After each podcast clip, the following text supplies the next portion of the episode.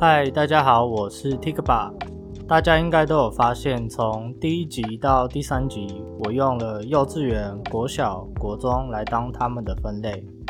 照着这个顺序，这集就想来聊聊高中啦。我自己认为这样分的好处是，我在讲不同题材的时候，能够更聚焦在某一个年龄层的孩子身上。这里指的孩子，其实很大的程度上来说，就是过去的我自己。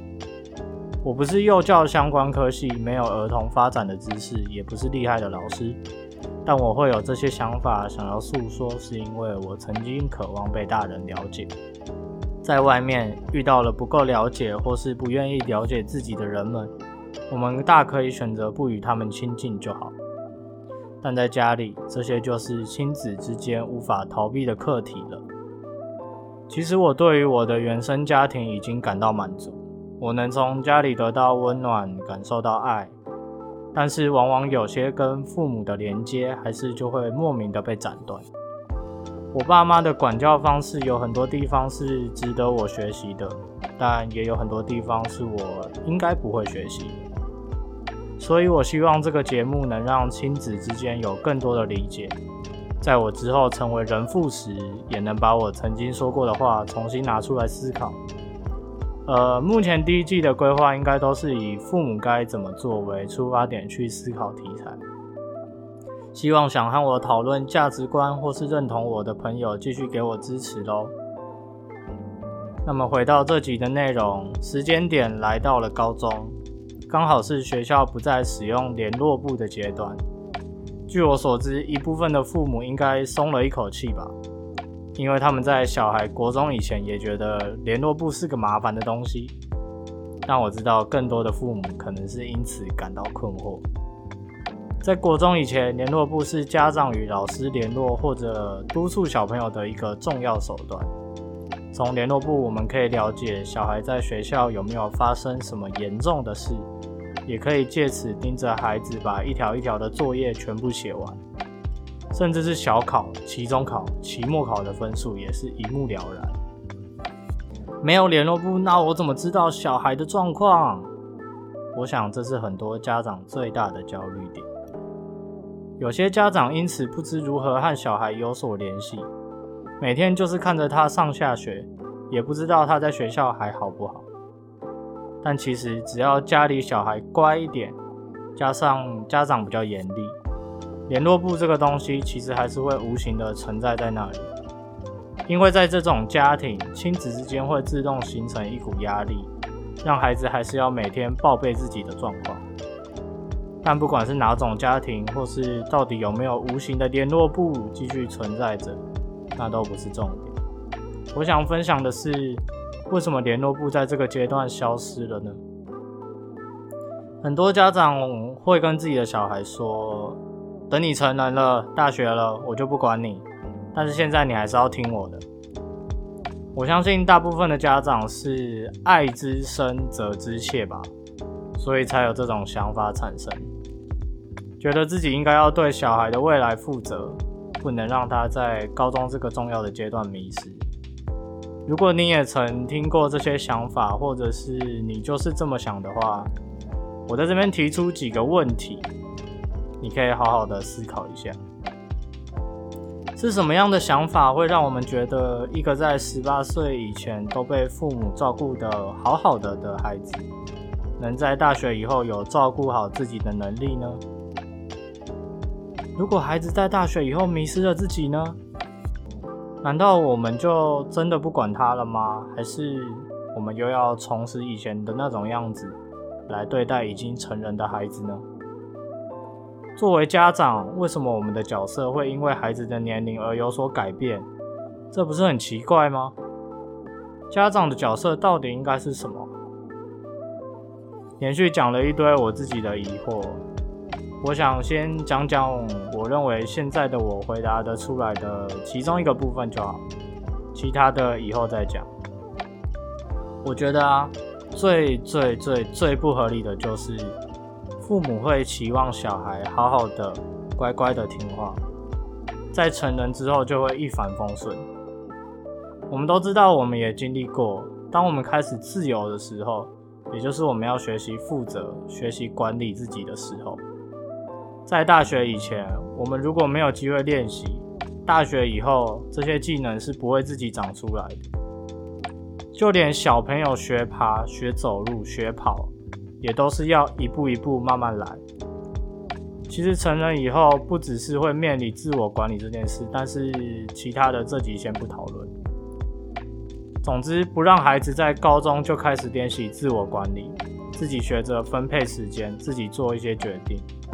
就好像宝宝正准备要学走路的时候，父母叫他不能走哦，不能走哦，因为你身体还没长大，因为肌肉还无法支撑，因为家里的环境太危险。但当这些父母担心的因素真正被移除之后，结果只会是小孩要学走路的时间已经比别人晚了很多了。我看过太多的大学生，包含我自己，到大学之后都有过很长一段的适应期，甚至有些还因为得到了自由，开始整天无所事事啊，然后可能一直打电动，一直打电动，然后也不去上课等等。我想这些都不是我们希望看到孩子发生的情形吧。所以没有联络簿的高中。不是正好吗？正好是让孩子学习管理自己的阶段，也是让父母学习如何不给压力就能和孩子交流的过程。其实严格来说啦，亲子关系如果能从更小开始一步一步的培养，家长跟孩子之间是有信任关系，或者是没有压力的话，没有联络部的高中阶段，孩子有困扰。反而会更想要听听看爸妈过来人的经验，父母是可以很自然的就理解孩子的状况的。有人可能就会问啦，可是如果我不在大学以前让我的孩子好好念书，考上好的大学，那这样他的未来怎么办？但我想说的是，就算他在父母的压力之下考上了一间还不错的大学。在大学以后，他没有办法管理好自己，没有办法继续努力，没有目标的话，其实以后也不一定都像大家所想的那么美好。不知道大家知不知道，在台大很大一部分比例的不知道要做什么工作的人的年轻人是台大的学生，因为在台湾，多数能够考上台大的孩子。都是在以前被父母保护的很好的一群人，他们上了大学以后，其实很多时候根本不知道自己要干嘛，也不知道为什么自己要填这个科系，然后就白白不明不白的过了四年。那毕业之后也其实也无从得知自己能做什么。所以为什么我们不把这些事情拉来高中的时候就开始让他自己练习？其实我也不只是觉得高中就要开始练习，国中甚至国小，我们就可以开始一步一步放一些事情，让孩子自己去负责。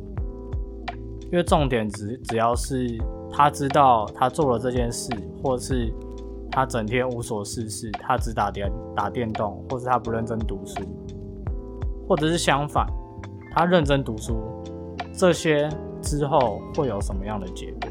但是这个结果不是父母来承担，而是他自己。我觉得父母能做的啊，就是陪着他去思考，带着他去想说还有哪些可能性，或者是哪些很危险的陷阱是我们需要注意的。那如果孩子还是坚持着要去踩那个陷阱呢？呃，那就不是我们要担心的。我觉得你就让他踩吧。踩过一次之后，他就会有自己的想法了。那难道你要让他大学以后再踩吗？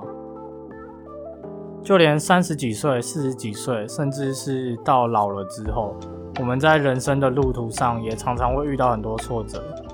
那这时候，难道有谁来保护我们吗？我们不都还是要靠着自己的力量、心态跟一些观念去支持着自己？用以前那些培养起来的自我管理的经验，让自己过得更好，撑过这个挫折的阶段。所以今天的重点就是，没有联络部的高中阶段，父母就放手了吧。放手不是指什么都不管，而是让孩子自己跟你说，让孩子去跟你讨论。我觉得这才是最好的办法。好，那这集我的分享就到这边，希望能够带给大家一些醒思，也能够提醒未来的我自己。那我们下次见喽，拜拜。